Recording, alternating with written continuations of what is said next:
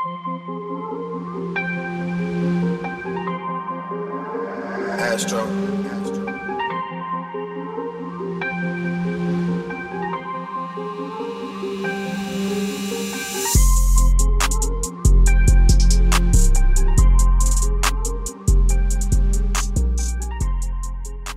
Welcome back, everybody. It's the Davo Say So podcast. Here we talk about the latest sports topics and events.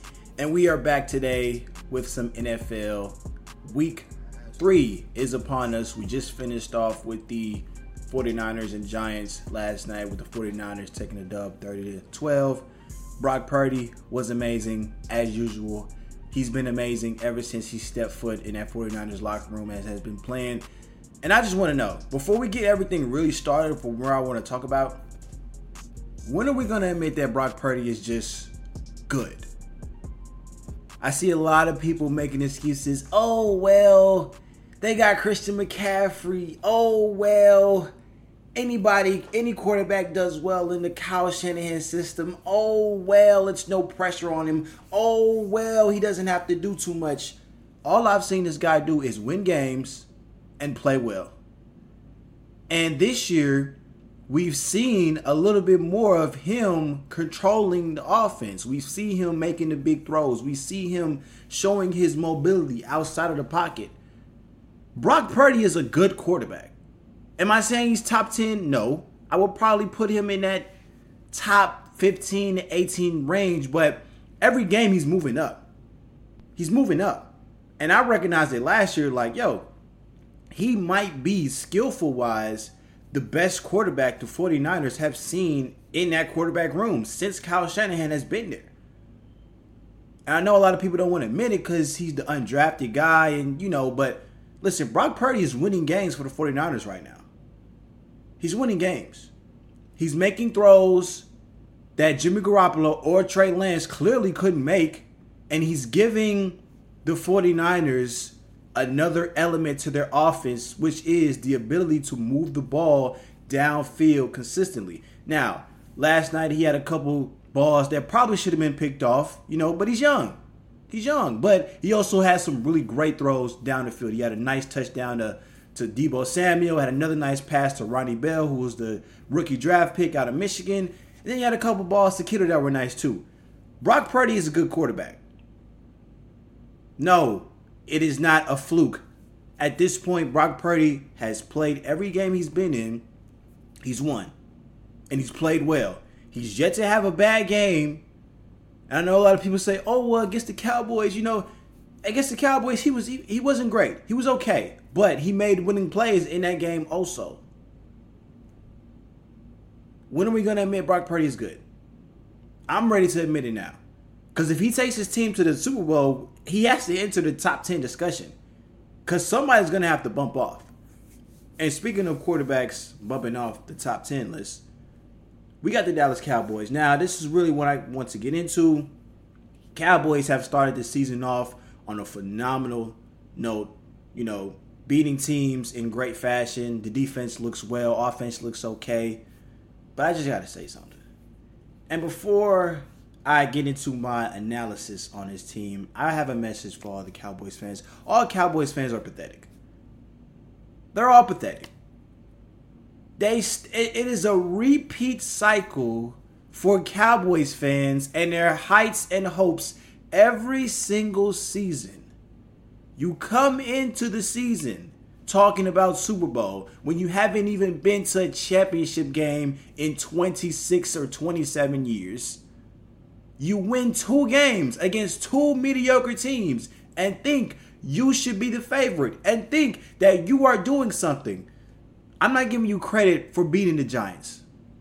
The Giants are a bad team, in my opinion. I've never been the greatest Daniel Jones fan, and we all know before the season started, I told you I didn't think the Giants were going to be too good, anyways. I think they're a team that is ahead of schedule as far as rebuilding. But I don't think the Giants are a good team. They have a decent defense. But that didn't really impress me because it's against Daniel Jones. And mind you, they were just down 28 to 0 or 21 to 0 to an Arizona Cardinals team who's not even trying to win. With Joshua Dobbs. They're not even trying to win. They have Joshua Dobbs at quarterback. So no, I'm not giving you credit for that, and I'm dang sure not giving you credit for beating the New York Jets without Rodgers, whose quarterback is Zach Wilson. So you telling me you, as a Cowboys fan, sitting listening to this right now, you are really trying to convince people that y'all should be the favorites when y'all first two quarterbacks y'all beaten are Zach Wilson and Daniel Jones. You can get somewhere with that. We're not going for that. Listen, Daniel Jones is at least Daniel Jones is decent. Zach Wilson is an atrocity. I mean, he, he, he's not good at football. The only thing Zach Wilson that I know for a fact is good at is attracting cougars. Outside of that, below average football player. Let's just keep it real. So I'm not giving you credit for that. The fact of the matter is, the Cowboys offense, which everybody's raving about, oh, we beat the Giants 40 to nothing, and we beat New York 30 to 10, beating teams by 20 plus. How many of those points have came from the offense? Dak Prescott has only thrown two touchdowns. The Cowboys have a combined 70 points in the first two games of the season, and Dak only has two of them. So we see clearly the same problems have followed dominant defense, mediocre offense because of the quarterback who's throwing the football. I have yet to see once this season Dak throw the ball towards the sticks and make a completion. I haven't seen it yet it's clear they're trying to they're trying to baby Dak. They're trying to protect Dak, and they came up with this illusion that oh we're gonna be a, a run first team with Tony Pollard as our running back. You know how many times Cowboys fans and other people have tried to convince me that Tony Pollard could actually be a number one running back option? All I hear is, oh, his efficiency he didn't carry the ball that much last year because Zeke was the number one guy. So he wasn't carrying the ball like that. And yes, he had a good year, over a thousand yards, but he wasn't touching the ball that much. The thing about running back is the guys who are number one take on the workload consistently throughout the majority of the season. Tony Pollard has been a number two guy for all we've known it. Now he's a number one, and people are trying to hype him up like he's LaDainian Tomlinson. Yes, he's efficient. Last game he had, I believe, 25 carries for 70 yards. Christian McCaffrey had the same amount of carries last week against the Rams and got 116. He had 18 carries last last night. He had 75 yards. Like these are number one guys. Tony Pollard is not that. And another thing, the Cowboys have tried to manipulate the fans, and and well, they haven't really said it, but we all know what it is if you watch the game. They're trying to be a run first team and not overthrow the ball with Dak. My thing is this, which I've said on here before. How are you going to become a run first team when your best offensive weapon is a wide receiver?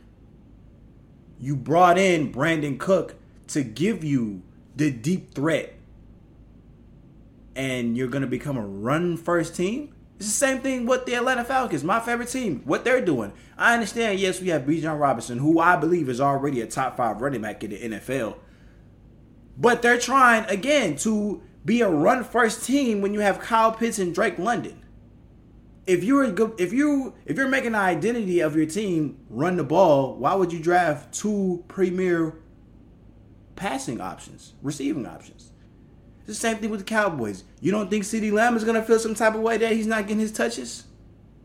You don't think Dak, who's making 30 million a year, 60 million next year, is gonna feel some type of way that he's not allowed to throw the ball 35 to 40 times like every other quarterback with his pay grade does? And so I understand and I get why the Cowboys are trying to switch it up. My thing is, it's not going to work anyway because your your problems are still going to be the same from last season. Everybody's talking about oh 40 to nothing against the Giants, 30 to 10 against uh, New York Jets, which I honestly The 30 to 10 honestly will be more impressive than the 40 to nothing just because the New York Jets have a way better defense than the Giants. The defense is actually good. But you only scored two touchdowns in the first two games of the season, and you had a combined 70 points. That's not impressive to me. It's not impressive. Dak hasn't moved the ball downfield with his arm yet. So as far as are the Cowboys number one in the NFC? No, they're not. They're not number one. Because I look at the 49ers, even though they haven't beaten teams with the marginal victory as the Cowboys have, they won their first two games on the road against the Steelers with a good defense, against a Rams team who has been overachieving so far this season, who's gonna be good with the great offense. And they're just overall better. They have they're better at position skills. To me, right now, at this moment, they have a better quarter, they have better quarterback play. Like everything the 49ers do outside of defense is better than Dallas Cowboys. Now, obviously, using losing Trevon Diggs for the rest of the season is a huge blow. And I've said before that I think the Cowboys have the best, you know, defense in the NFL this season. With him being out, I don't know what that's going to look like. Now, if they slip, now you look at it, them in the 49ers and say, well, the 49ers are better at everything than the Cowboys. And it's a big it's, it's a big loss for the Cowboys, but the backup did lead the team in interceptions this past season.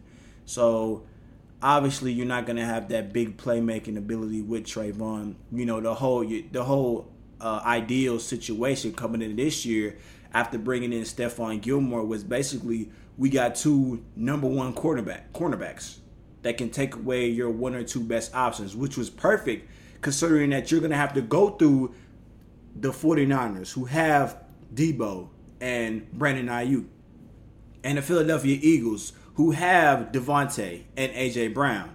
So it was perfect for them. And now that he's going to be out for the season, it's a big blow. I don't think it's the end of the road. I do think this defense can still be dominant because they have the best player on the defensive side of the football in the entire NFL, which is Micah Parsons. So I think the Cowboys will be fine defensively. They're not gonna. I don't think you know people was talking about. Oh, they could be historic. I don't think they'll be that now. I didn't think there was gonna be that to begin with, but I think they'll be just okay. They'll be. They'll still be a good defensive team, but now that you've played the car, uh, you've played the Giants, who are a bad team, and you played the Jets this week they play Arizona. Again, a team that's not trying to win. But after this week, the schedule gets tough.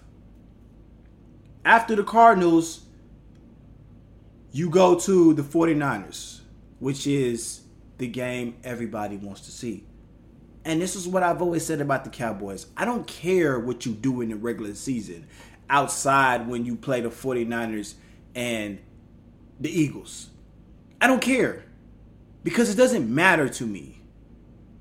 Because at the end of the day, we don't like there is no rebuttal and no question. The Cowboys have been a great regular season team the last three seasons. They've won 12 games the last three seasons. So we know they're a good team. We know they can win games. They've won games all the time from September to December but can't win in January. They have yet to win and show us that they are a good team in January, and that is all I care about. I don't care about beating the Giants and beating the Jets with Zach Wilson at quarterback. Show me that in the playoffs. Now, again, outside when you play the 49ers and the Eagles, obviously you have my interests. But I don't care about anybody else. But this next stretch that they have coming up, they do play a lot of good teams, and it will be a good test for them. Obviously, they play some boo boo this week with the Cardinals. After that, it's the 49ers, and that's at the 49ers. After the 49ers, you go to the Chargers, who, even though are 0 2 at this moment, they'll most likely get a dub this weekend. And they're one of the best offenses in the NFL. They've put up points. They've put up a combined, I think, they put up a combined 77 points too. They just have lost because their defense hasn't performed well, which is kind of ironic because Brandon Staley is supposed to be a defensive head coach. He has talent on that end of the field and yet still can't produce a great defense. But you see Joe Burrow, I mean, not Joe Burrow, excuse me, uh, Justin Herbert. Then you got the Rams, who've impressed people so far with their offense, and then it's the Eagles. So these next three or four games, we're really gonna see the Cowboys against some good competition. And we'll base everything off of that because I'm sorry, I don't care about beating the Giants and the Jets. Both of those teams are not good to me. All right. At the end of the day, you're going to have to see a team like the 49ers. You're going to have to see the Eagles. And you play them soon. Let's see how that goes. Now, again, as far as NFC rankings, I have the 49ers one. Right now, at this moment, 49ers one, Eagles two, Cowboys three. That's what it is. That's what it's always been. And I think that's what it's always going to be as long as, you know, these three teams are playing well. Moving on. Man, this year so far has really been riddled with big time injuries. We started off the year with Aaron Rodgers going out with the Achilles.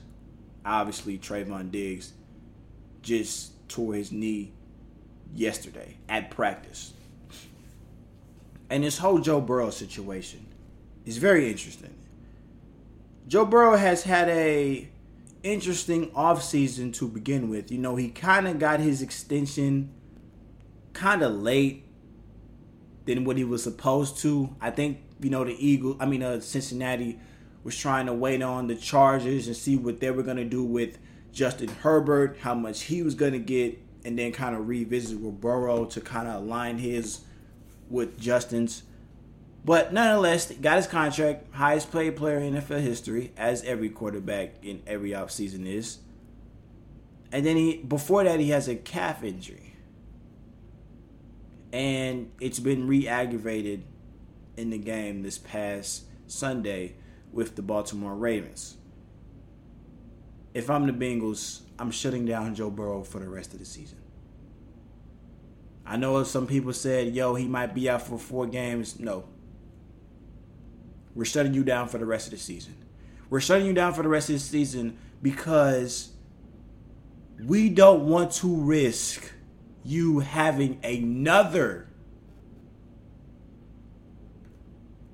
just career threatening injury. Because remember, his first year, he missed the he, he got the I think he tore his ACL or MCL or whatever it was. He had a knee injury in his first season as a quarterback, his rookie season, which as a result had to miss the rest of the season. So this is a guy in Joe Burrow who's not been the you know most health the most dependent player as far as health, and now he's being threatened with another injury, which is Achilles. Now, obviously, you know, the concern we have with Rodgers is him being able to come back from the Achilles at 40 years old is going to be tougher. Obviously, Joe Burrow, who doesn't have an Achilles, but the chances of him coming back and still being the same player are very high since he's still young. Nonetheless, you want to avoid that at all costs. You just paid him, made him the highest paid player in NFL history. But the Bengals championship window is closing. And I don't think it's worth playing Joe Burrow and risking him getting hurt to sacrifice your championship window that's already closing. You got to think about it. Tee Higgins. The, the Bengals already told Tee Higgins, we're not paying you. We're not paying you. So he's going to go into free agency next year and he won't be there. And if they're not going to pay Tee Higgins. Are we 100% sure they're going to pay Chase? Now, obviously, Chase is the better receiver, so you think so. But Chase would also require more money since he is the better receiver. So, if you don't want to pay Tee Higgins, who is to say you're going to pay Ja'Marr Chase? And Joe Burrow has benefited from the NFL and in college from having two great wide receivers. And if we're going into a world where Joe Burrow is not going to have that, I don't know what he's going to look like. Especially if he's banged up. And the championship window is closing. You look at the division, you see Baltimore, Lamar Jackson. They've come together. They've got him some weapons. The defense looks still pretty good this year, even without Marlon Humphrey, and they look like they can compete for a Super Bowl this year. Even looking at the Browns, I know Deshaun Watson doesn't look the best right now, and I still believe and hope that he can have something from when he was with the Texans because it's not looking great right now. But I believe they'll still be a force to reckon with. Obviously, Kenny Pickett is young in Pittsburgh, but they still have a great defense. They have great skillful uh, position players as well. I think if you're the Bengals, you have to capitalize on this opportunity. But I don't also think it's it's worth risking Joe Burrow's health because I've seen a lot of people say, "Oh, we'll, we'll just he'll miss the next two games and he'll be back." We don't even know if they're gonna win the next two games. They're already 0 2, and he doesn't look great. Like I would, I would, I, I would consider it if Joe Burrow looked good, but he doesn't. Even in his, it's clear the injury is bothering him. He can't throw the ball with the same, you know, push from his legs. Obviously, he can't scramble in the pocket. He can't move around. And so it's affecting him. So their next couple of games, they have the Rams obviously this weekend. That's a possible dub. Then you got the Titans, who are a sleeper team, but I don't know if they can beat the Titans without Joe Burrow. I don't even know if they can beat the Rams without Joe Burrow. Obviously, the Cardinals is a dub. They're not trying to win games. But after that, you got Seattle, the 49ers, and you got the Bills. So at the in, in my opinion, how many games is this? One, two, three, four, five, six. At the most, you can go two and four during this stretch. But that's gonna put you at two and six. At that point, the season is over. It's over. You're already last in your division. It's over. So, if I'm the Bengals, I'm I'm shutting down Joe Burrow, heal up the calf as healthy as possible because again, unless one of y'all can tell me, I've never seen an instance where a player got hurt early in the season and came back and the injury began to heal during the season. He's gonna uh, if since he has the injury now, he's going to have this injury and it's going to be nagging him for the rest of the season. So just shut him down, let him heal up, rehab, and come back the next season 100%. Joe Burrow at 100% is still a top three quarterback. He is. Right now, he's playing like a bottom five QB. And it's clear the injury is, is bothering him. And if I'm the 49, if I'm Bengals, we just paid you, made you the highest paid player of all time, or at least in NFL history. We can't risk you having another injury that is high in seriousness after we just paid you. We can't have that. We have at least one more year with Chase. Tee Higgins is clearly going to be out the door this year. We got a year to capitalize on that. But if they don't capitalize on a championship in the next year or two, I believe this window is done. It's done. I don't think they'll ever be, I don't think they'll ever beat the Kansas City Chiefs anymore. And I don't think they'll beat the Ravens. And you have a lot of teams on the horizon like Jacksonville with Trevor Lawrence that's coming to horizon and looking to, you know, make some noise this season. So it's gonna be tough for the Cincinnati Bengals. But if I'm Cincinnati, listen, we shutting down Joe Burrow for the rest of the season. He'll come back next year healthy, and we'll see what we can do. Moving on again. You know, I've never I've never liked when players or coaches in the media call out each other, like coaches calling out their players in the media, coaches or, or players calling out other players in the media that are like teammates, obviously, teammates of each other, calling each other out and basically showing guys up. You know, one of the things about, you know, obviously we all know LeBron is my favorite player and whatnot. One of the things I've always appreciated about him is no matter how bad his team was, you never saw him show up his teammates in press conferences, in interviews. I mean, let's face it, last year he was playing with Russell Westbrook and it clearly wasn't working. He was playing horrible.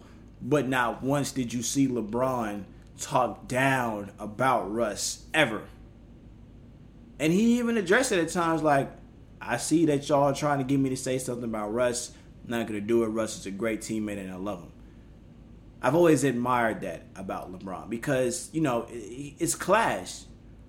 You never want to show up, especially grown men, you never want to show up your teammates ever.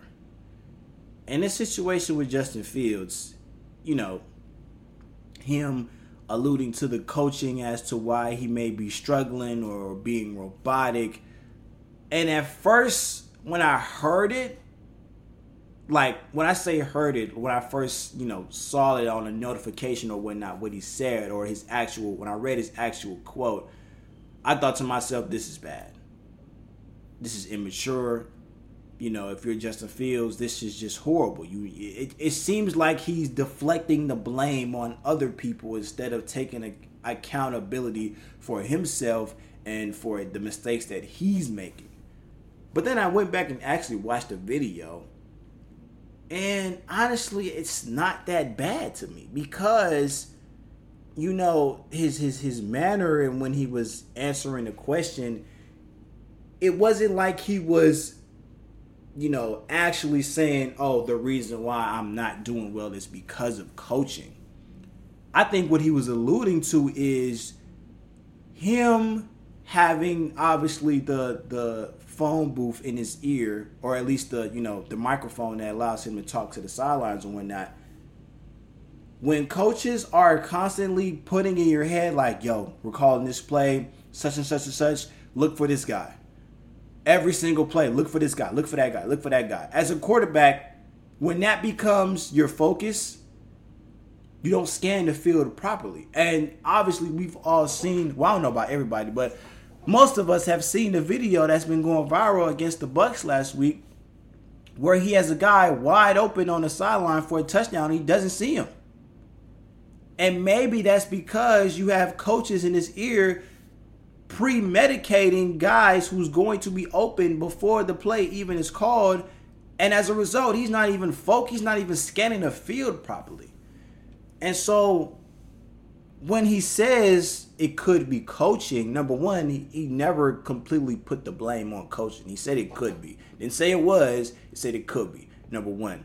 Number two I don't think that's an, an indictment on the offensive coordinator saying blatantly, you're the reason why.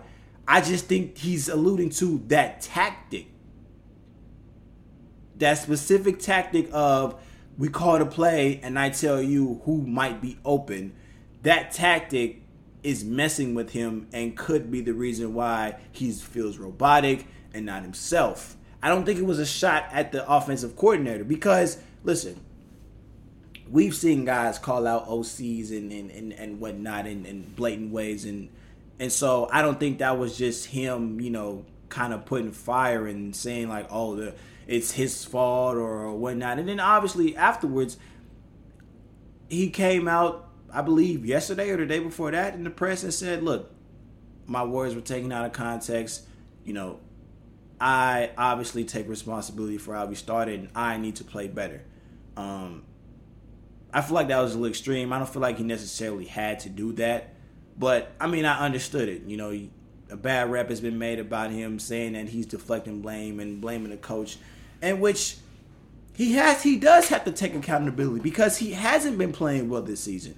And I know a lot of people came in saying, "Oh, Justin Fields could be the MVP." I never really bought into that, but I do think he's in a situation in Chicago where they're not utilizing him to the best of his abilities. It kind of reminds me of RG3 with the Was- with the uh, Washington Commanders, or who were called the Redskins back in the day, where they tried to make RG3 a pocket passer because they thought it would prevent injuries.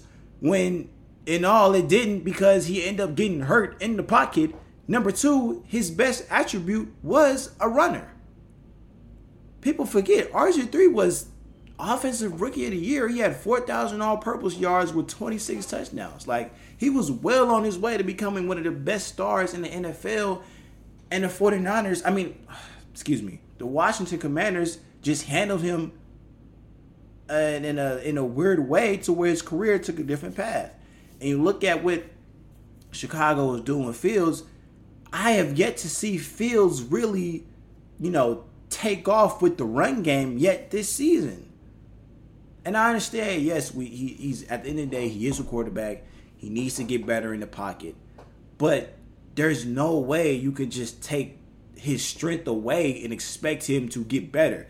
You look at the situation with Lamar in Baltimore.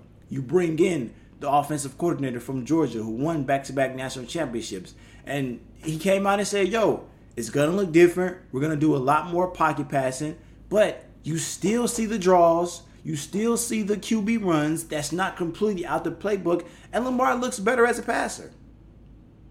Because you mix with the mixture of the threat of him running and passing is still going to keep the defense on heels. And the Chicago Bears are not doing a good job of that with Justin Fields, who has a case for being the best running quarterback in the NFL. So I do think that they're utilizing him wrong.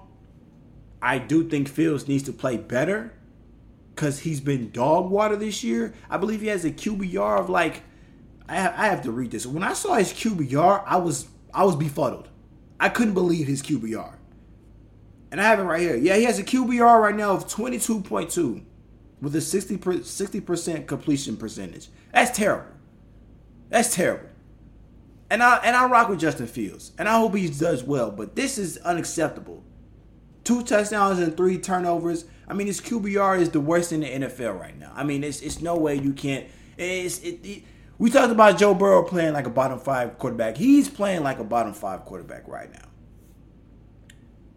And so, yes, Justin Fields needs to take accountability. He's playing well, but I do think I don't think it's a uh, admir just for lack of better words, wrong for him to, you know, put a little I wouldn't say put a little blame, but at least shed a little light like, yo, maybe the reason why I'm, I feel robotic is because of the coaching.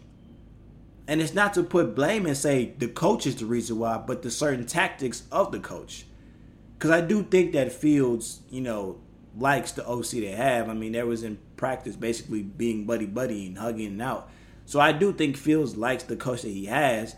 I just don't think he likes guys in his ear, not letting him be free, not letting him, you know, be Fields.